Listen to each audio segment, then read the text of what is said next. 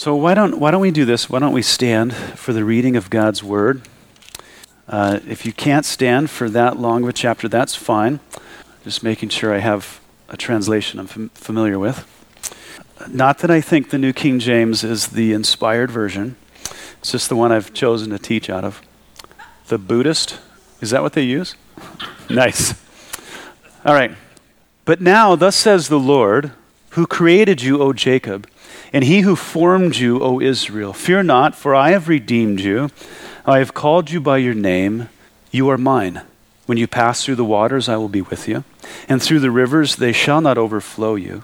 When you walk through the fire, you shall not be burned, nor shall the flame scorch you. For I am the Lord your God, the Holy One of Israel, your Savior. I gave Egypt for your ransom, Ethiopia and Seba in your place.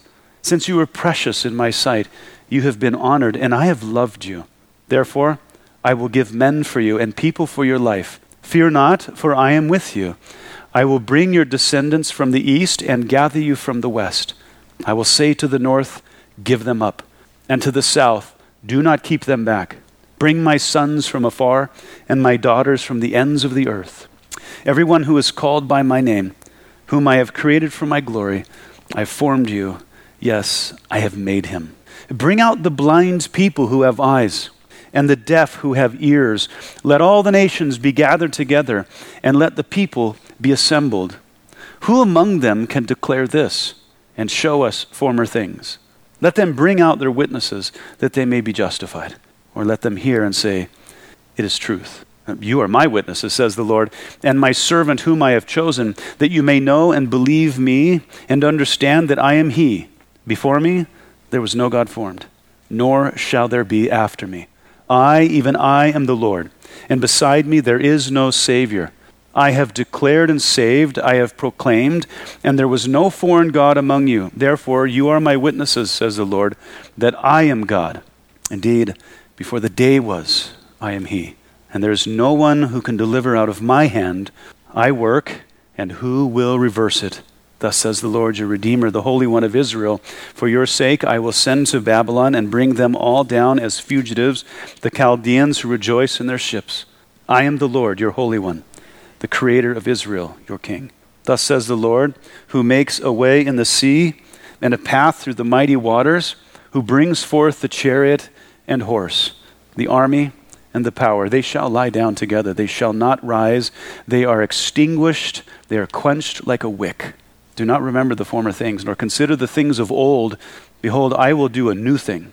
Now it shall spring forth. Shall you not know it? I will even make a road in the wilderness and rivers in the desert. The beast of the field will honor me, the jackals and the ostriches, because I give water in the wilderness and rivers in the desert to give drink to my people, my chosen. This people I have formed for myself. They shall declare my praise. But you have not called upon me, O Jacob. And you have been weary of me, O Israel. You have not brought me the sheep for your burnt offerings, nor have you honored me with your sacrifices. I have not caused you to serve with grain offerings, nor wearied you with incense. You have bought me no sweet cane with money, nor have you satisfied me with the fat of your sacrifices. But you have burdened me with your sins, you have wearied me with your iniquities. I, even I, am he who blots out your transgressions for my own sake and I will not remember your sins. Put me in remembrance. Let us contend together. State your case that you may be acquitted. Your first father sinned, and your mediators have transgressed against me. Therefore, I will profane the princes of the sanctuary. I will give Jacob to the curse, and Israel to reproaches. Father, I am so grateful for your word. And who can declare it but you? You can arrange history however you please. You can bring all things to your intended end, just as you have done and will do with Israel. Thank you for your promises. Lord, even the promises to them that don't belong to us, because, Lord, it proves to us that you are a God who keeps his word.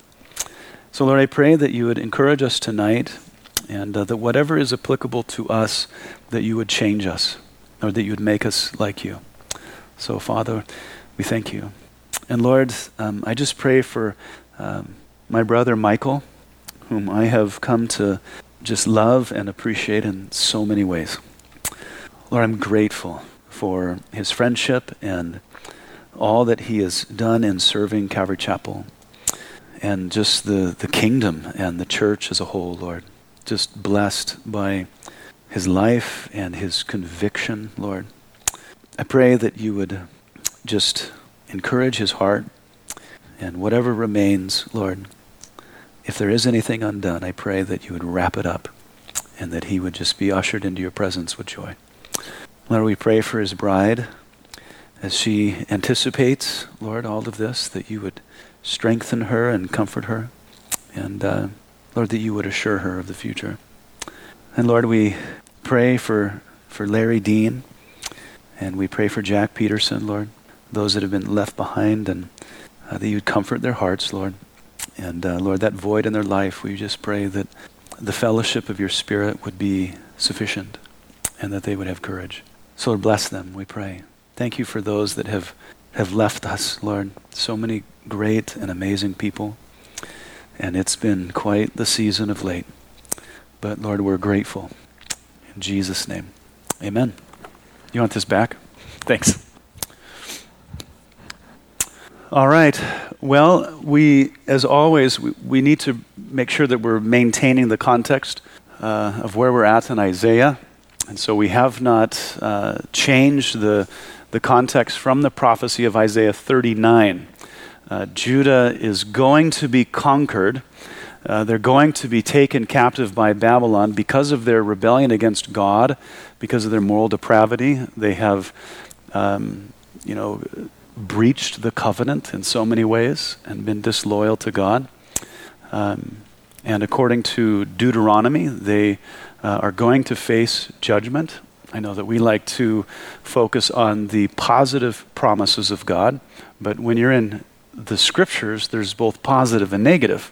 And so God also promises Israel that when they stray and rebel, part of the covenant relationship is that He will bring them back by His own means. And uh, so a lot of this tonight is about that, the means by which God brings his people back in repentance to restore them to worship and fellowship with him.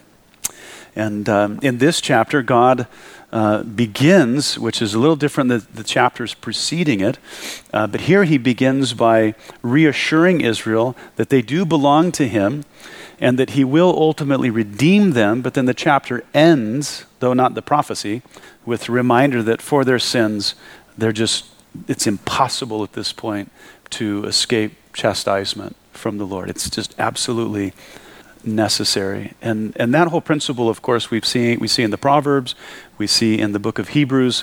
You know, a good father does not allow his children to sin without consequences. Uh, to do so would communicate the father's permissiveness, and it would deplete the immoral nature of the child's actions, their behavior. In fact, a father, like a judge, is actually immoral if he does not treat rebellion with justice. Amen? So God loves his people, but he's also faithful to justice, and therefore he will judge his people uh, in the process of redeeming them. So let's, let's get back to verse 1 here, and uh, we'll look at some of the way God speaks to them. He says, But now, thus says the Lord who created you O Jacob, and he who formed you, O Israel, fear not, for I have redeemed you. I, I love that prophetic present tense, don't you? They're going into Babylon in, in just a generation or so, and he says, I've redeemed you. Okay, from my perspective, it won't feel that way for 70 years, but I have. He says, I've called you by your name, you are mine. So God declares to rebellious Israel that he created them, formed them, redeemed them, called them, and then he assures them and says, You are mine. You are mine. So the idea is don't lose hope, okay? Discipline is not going to be fun. It's, it's going to be really bad. You deserve it, okay? But don't forget in the process of that, you're mine. And then because they belong to him, he says this When you pass through the waters, I will be with you. We all know this verse because we quote it and sing about it and stuff. I'm not sure that, I think we should be careful quoting promises to Israel, but when you pass through the waters, I will be with you. And through the rivers, they will not overflow you. When you walk through the fire, you shall not be burned, nor shall the flame scorch you. So here now, he's clearly speaking in the future tense, and he's promising to deliver them from their troubles, not that they won't be troubled, okay? Now, when you first read this, and as, as you've heard Christians quote it, you've probably seen it on a card, uh, you've seen it on something, you've read it. Your initial response to it is the language is figurative, isn't it? Because we don't really send this to people and say, thinking they're going to go through deep waters uh, or they're going to walk through a fire. We don't think that way. We think figuratively, like that's water's fire. That's speaking of a trial, of some trouble that somebody faces. But now God is looking forward to doing this for them in captivity, and at least the last half was fulfilled literally in Babylon, wasn't it? When? Three Hebrew boys Mishael, Azariah, Hananiah. We know them by their pagan names, which we should, we should forget. Amen? Yeah. As the text says, when they emerged from the fire, their clothes didn't even smell like fire. This was a literal prophecy. Amen. So think about that if you're going to send this in a card or something like that. That this wasn't figurative. This is for real. Okay? And he will do this, he can do this, for I am the Lord your God, the Holy One of Israel, your Savior. He says, I gave Egypt for your ransom, Ethiopia and Seba, Seba in your place. Since you were precious in my sight, you have been honored, and I have loved you. Therefore, I'll give men for you and people for your life. So just as God delivered the children of Israel from, you know, these former superior powers like Egypt and its surrounding areas. God will, He's going to, and He has done already, of course, historically, deliver Israel from Babylon, which was the superior force in, on, on planet Earth at the time. Okay? Purely, He says, because He loved Israel, they're precious to Him. Isn't that crazy to think that? That all of their child sacrifice, their idolatry, uh, their evil, that God sees them as a people group. He loves them, they're precious to him. And like a parent, he's just slightly disappointed, right? His patience is amazing. He says, Fear not, for I am with you. I will bring your descendants from the east, gather you from the west. I'll say to the north, Give them up, and to the south, Do not keep them back. Bring my sons from afar, my daughters from the ends of the earth. Everyone who is called by my name, whom I have created for my glory, I have formed him. Yes, I have made him. So, real quick north, south, east, west. Does that exactly fit with them being taken to Babylon? Babylon's to the east. So, when they're released from Babylon, they'll be brought from the east, but they wouldn't be brought from the north, the south, and certainly not the west, because west of there is water, right? Okay? So it's interesting because those directions aren't in the historical narrative, not with Babylon, of course, later, right? Uh, how many of you guys have been to New York? Did you, did you go into any of the Jewish quarters of New York? You did? Okay. So they say that New York is one of the most diverse cities in the world. But now they're saying that Israel is one of the most diverse countries in the world. So when you go to Israel, so if you go to New York, you can meet people from all over the world. When you go to Israel, you can meet Jews from every country in the world. And I mean every country. Okay? Uh, when I was there years ago, uh, I would go down to the city square in Netanya, and I would just sit and mingle with Jews. And then I would be on the bus, uh, I'd be on the train. I would just talk to Jews, and, and most of them had a, a which means to, to go up. Everything in Israel goes up to Jerusalem. And uh, so if you immigrate back to Israel, it's called Aliyah, to go up. And I met Jews from every country in South America. Yeah, I met Jews from uh, Saudi Arabia, from Iran, from Iraq, Afghanistan, Uzbekistan, Pakistan, India, China, I, all over Southeast Asia. Uh, tons of them from Russia, Ashkenazi Jews, all over Europe. Okay, every country in the world. It's astounding. Yeah, astounding.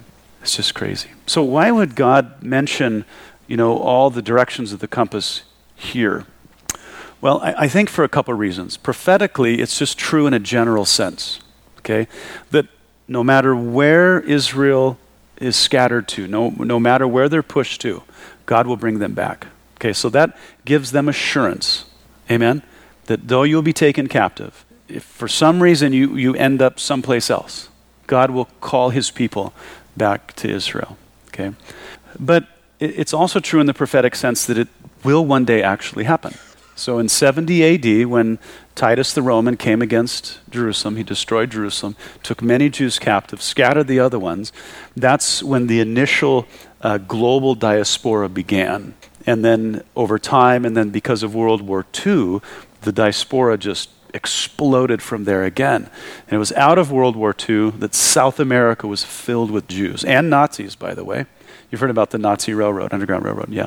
They were taken to South America, many of them. In fact, Adolf Eichmann um, was secretly captured, extradited, and uh, he's the only uh, person uh, to be executed in Israel. He was executed for many, many, many good reasons. Uh, if you haven't read the story about uh, Adolf Eichmann, read it. It's one of Mossad's greatest stories. Scattered everywhere. It's just true that wherever God's uh, earthly people end up, um, He will bring them back. In the last days, they will, they will show up in Israel. Just wait and see. Uh, if they don't, we have some serious problems with Scripture. Yeah. He says, Bring out the blind people who have eyes, and the deaf who have ears. Let all the nations be gathered together, and let the people be assembled. Who among them can declare this? What he's been talking about, and show us former things. Let them bring out their witnesses, that they may be justified, or let them hear and say, It is truth. Now, in the first seven verses, God promised to preserve, protect, and what we might, might call repatriate Israel in the land. And now God invites his own people, who he says are presently deaf and blind, that's spiritually, to gather together with all of the other, that's the surrounding nations that will be involved in all of this, that he might challenge them to do what he has done. That is, I would like to see you, and remember, he's done this multiple times in the chapters up to this point. He's saying, as God, I would, and you claiming to have gods, or your idols supposedly claiming to be gods, I'd like them to see them do what I've just done. I'd like them to make promises and predictions about the future and to ensure that it comes to pass. Because only a God can do that. Okay, so he invites Israel, as it becomes clear after this, to be witnesses of this, and for them to kind of, or the nations, to be on the uh, to, to be essentially prosecuted before God. So he challenges them to give a forecast of the future, to make sovereign promises, as he has done, and then bring it all to pass. He says, I would love to see you do that. So he's still demonstrating to his own people, to the pagan idolaters of other nations, that he alone is God Almighty. He says, You're my witnesses, says the Lord, and my servant whom I have chosen that you may know and believe me and understand that I am He. Before me there was no God formed, nor shall there be after me. So you notice this, the, that there's two words right there in the middle. There's actually two in the Hebrew. It's three in English. I am He. It's an important statement. Um, I am. Amen. So God declares, I am. I am the one. I'm the only God existing eternally, as I am means, and independently of all things. That's important. No being, divine or otherwise, has preceded me, and none will follow. None will follow. As Paul says, For by him, speaking of Christ, all, this all comes up a lot in the text, all things were created that are in heaven and that are on earth, visible invisible, whether thrones or dominions or principalities or powers, all things were created through him and for him, and he is before all things, and in him all things consist. So, what Paul is saying is that all things owe their existence to Christ. He brought it into existence, and by his omnipotence, he keeps everything in existence. He sustains, he preserves his creation. So it's a logical fallacy to assume that anything exists apart from, before, or beyond God. This is completely ridiculous. So Joseph Smith, the false prophet of the LDS church, he taught that there is an endless genealogy of gods sired by other gods. That's what he taught. No one God is eternal uh, in Mormon theology, only the genealogy of endless gods is eternal. But the text says, Before Yahweh, no God was formed, and none shall be formed after him. Uh, even the God of Mormonism, uh, D- uh, Joseph Smith said, was once a man who was on another planet, who through progression became a god, and then made his own planet and inhabited it. This is, this is not the God of the Bible, who is God from everlasting to everlasting, as he declares, no beginning, no end. The God of Mormonism is limited in his existence and in his power. So Mormons believe that matter is eternal. And so when God created, he didn't create out from nothing. He used existing materials to fashion what we see around us today. But the scriptures teach that there was nothing but God, and then out from nothing, we have everything. Okay? Everything. The God of the Bible knows no such limitations as the God of other religions. Um, God does uh, have some limitations according to his nature. Uh, he cannot contradict himself. Aren't you glad? Uh, he cannot lie, and uh, he cannot make an error. I guess those aren't really limitations, are there? But there's no limits to his knowledge, his power, or his eternal existence. And Israel is his witness. He says, I, even I am the Lord, that's Yahweh, and besides me there is no Savior. So there's a little bit of snark in this. All of the, the pagans say there's all of these gods out there. And as he'll, God will say it later, basically, I've looked and I can't find any. I looked and I'm just all alone in this divine existence. Okay? He says, I have declared and saved, I have proclaimed. There is no foreign God among you. Therefore, you are my witnesses, says the Lord, that I, the emphasis is I, I am God. That is, I am God alone. There's no God, no Savior but Yahweh. The emphasis is I. I, I alone am God. He says, Indeed, before the day was, I am. I am He.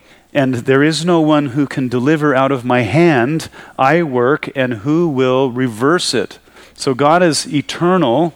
He exists before the day, that is, before the sun could provide its light. Now, I know that this is an elementary idea in philosophy, but it's logically necessary that the Creator come before that which is created. Amen? He made the sun and then gave it the ability to shine. Okay? And there's no one and no thing, nothing more powerful than Yahweh. Okay, if he decides to save, nothing can stop him, right? And if he does something, no one can reserve it. And see, this is what I, I love about the nature of God's promises. Um, how many guys have made promises that you could not keep because of some circumstance? You intended to, you're even on the way to, but something in the natural world stopped you, like a train. I was going to pick you up at this time, but I've been waiting here at the, the train crossing for 45 minutes. I think that's my mom's record. And it's no fun when she gets to where she's going after that, okay? So we can make promises, and for whatever reason, we can't fulfill it. But see, God's promise is backed by sovereignty, that there's nothing powerful enough in the universe to stop him from fulfilling a promise. So if he says, I will save, there's no power in the universe that can stop that. And if he has done something, there's nothing that can alter it, reverse it. So the promises of God, that's why they can be yes and amen. Ours cannot. Okay? His promises are backed by his, his omnipotence. Thus says the Lord, your Redeemer. You see all these reminders? The Holy One of Israel.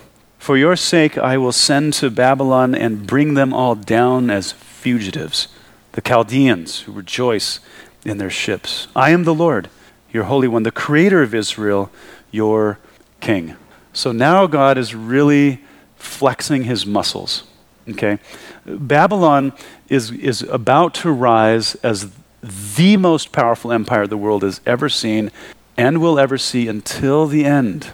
Okay? No king exercised, exercised as much power as Nebuchadnezzar. Every subsequent kingdom, there's been a division of powers somehow. Not Nebuchadnezzar. Okay? He didn't ask for permission. He didn't sign decrees that he would be controlled by. That was, that was other kings later. He just decided. And whatever he decided went down. Okay? So they're going to rise as the most powerful empire in the world. And yet God says, I will judge them and I'm going to make them fugitives in their own land. All by myself. I will cause their fall. That's something clearly detailed in the book of Daniel. Thus says the Lord, who makes a way in the sea and a path through the mighty waters, who brings forth a chariot and horse, the army and the power. They shall lie down together, they shall not rise, they are extinguished, they are quenched like a wick. Now, the, the verse is referring back to the Exodus, when God used Moses to part the sea, to bring the children of Israel safely through the water, and that same safe passage, he made it into a tomb where he killed all of the Egyptian armies, the charioteers, the horses, and he drowned the emperor of Egypt. He says, As easily as one extinguishes a candle, I snuffed Egypt. And he's relating it to Babylon, the upcoming most powerful empire. As easily as you would pinch a wick, God says that's, that's what he's getting at here. He says, Do not remember the former things, nor consider things of old. He's saying, Forget about it. That was nothing. Just wait. Okay? Behold, I will do a new thing. Now it shall spring forth. Shall you not know it? I will even make a road in the wilderness and rivers in the desert. The beasts of the field will honor me, the jackals and the ostriches, because I give water in the wilderness and rivers in the desert to give drink to my people, my chosen. So, still reflecting back to the, the, the, the wilderness wanderings where God brought water out of the desert to nurture his people. Of course, when you look at how much water was necessary to come out to feed that many, or to water that many people, it was a blessing to the animals in the wilderness as well. Okay? And so, just as he made paths for them there, he's going to make paths in the desert from Babylon back to Israel. Doesn't matter how dry, nothing can come against the God of creation. And notice again that God calls Israel, though rebellious, my chosen. That is so humbling. He chose them in spite of them.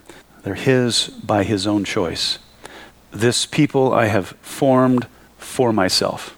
They shall declare my praise. I love that. Yeah. God chose them, and then He erected a, a people group, a nation out of Jacob. He says, I've done this for myself, and there's no contingency in, in choosing, there's no contingency uh, in fashioning them. Guys, if there was a contingency, they wouldn't have got off the ground with Jacob, right? If there were conditions to his promise, it would have ended there, okay? It would have ended. There's no contingency for choosing or fashioning them. They're his for his own glory, and when they do not cooperate, he will discipline them to bring them back around so they do. I don't think that should sound strange to us because God has done that to us. We're his kids, and whenever we stray, Whenever we sin, whenever we get rebellious, he pulls his belt out and he, redirect, he redirects us to repentance so that we then enter in again to worship, to following after him. How many of you guys have had that happen? Thanks for raising your hand. yeah, that's a good father. Okay? This is a this passage is a prophecy of what God is going to do to Israel in order to bring them back to a place where they worship him again. But you have not called upon me, O Jacob, and you have been weary of me, O Israel. You have not brought me the sheep for your burnt offerings. Now, burnt offerings were dedication offerings. Remember, in the burnt offering, all of the, the, the sacrifice would be consumed and the smoke would rise up to heaven as if all of the sacrifice went to him. So, uh, a picture of the person offering their whole life up to God. He says, that has ceased. nor have you honored me with your sacrifices. I have not caused you to serve with grain offerings, nor wearied you with incense. You have bought me no sweet cane with money, nor have you satisfied me with the fat of your sacrifices. That is, you've taken no pleasure in me, but you have burdened me with your sins. You have wearied me with your iniquities. I haven't burdened you, but you've burdened me. I, I wasn't demanding. I, I, I didn't weary you. I didn't burden you as a slave for the sacrifices that I'm worthy of, your life that I'm worthy of, not for incense, not for grain offerings, putting little demands upon them, but you have wearied me. That's what he's saying. You've wearied me with your sins, your iniquities. See, he was patient with them. He was gracious, but they were ungrateful and rebellious. He wasn't asking too much of them, but they wanted every ungodly liberty. He says, I, even I, am he who blots out your transgressions for my own sake, and I will not remember your sins. Put me in remembrance. Let us contend together. State your case that you may be acquitted. So the only one that could actually cleanse them, wash them, they've just offended him. And God says, basically, let's get together and talk about it maybe you have a good case for yourself. Maybe you can be acquitted. Maybe you can be pardoned from this accusation. They had nothing for their defense. he says, your, your first father sinned, and your mediators have transgressed against me. Therefore, I will profane the princes of the sanctuary and will give Jacob to the curse and Israel to reproaches. The first part of there, he says, Your first father sinned and your mediators have transgressed against me. He says, basically, the transgression of my people can be traced back from now all the way back. That, that's all that the history is. You guys have always rebelled, you've always gone astray. Your patriarch and your priests. Their first father is probably a reference to Jacob because we're, we're only focusing right now on the nation of Israel, not other nations. Okay? Now, some have assumed that this is Adam, some have assumed Abraham, and even some Isaac. But none of these really fit the bill with precision because Adam is the father of all nations. Okay, but we're only talking about one nation. Abraham fathered multiple nations. Isaac also fathered at least one other nation. But Jacob, just one. That's Israel. Of course, they're named after him. So, from Jacob until the current era, Israel has been rebellious. So, father like son in this case. And their first ministering priests.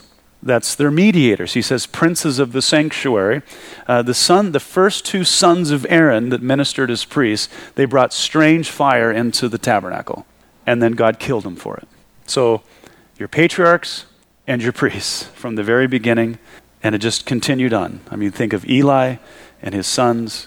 Samuel was faithful, but his sons were wayward. Just Israel from her inception. They've been a mess. A perfect God, a wreck for a people. And so, because of all this, God says, I'm going to profane the princes, the ones who were supposed to praise me, represent me before the people. I will profane them.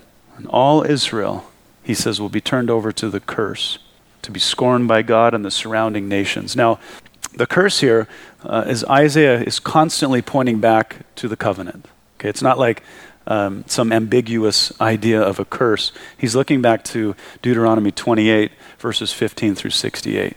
You remember they were on two opposite mountains, and they say, if you keep covenant, you'll receive the blessings. But if you violate the covenant, you receive the curses. So one half of Israel shouted blessings, the other half shouted cursings. Well, Israel has been nothing but rebellious. So the, that curse promised in the covenant will come upon them. And just to name a couple, they would be conquered, they would be slaughtered, they would go into captivity, they would be sold into slavery, and they would even worship and serve gods of wood and metal. And then as it's stated in the text, they would become a byword to all the nations. Why? I think, wow, it's a lot. If, you, if I read all of that section in Deuteronomy to you, you'd be go, whoa. And all of it would come upon them. You see, and this is super important. No other nation, no other people group was privileged like Israel. Not, not even close.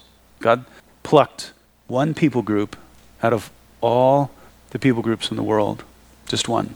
Paul said, What advantage then has the Jew? Or what is the profit of circumcision? That is, to be a Jew. He says, much in every way, chiefly because to them were committed the oracles of God. That's the Word of God.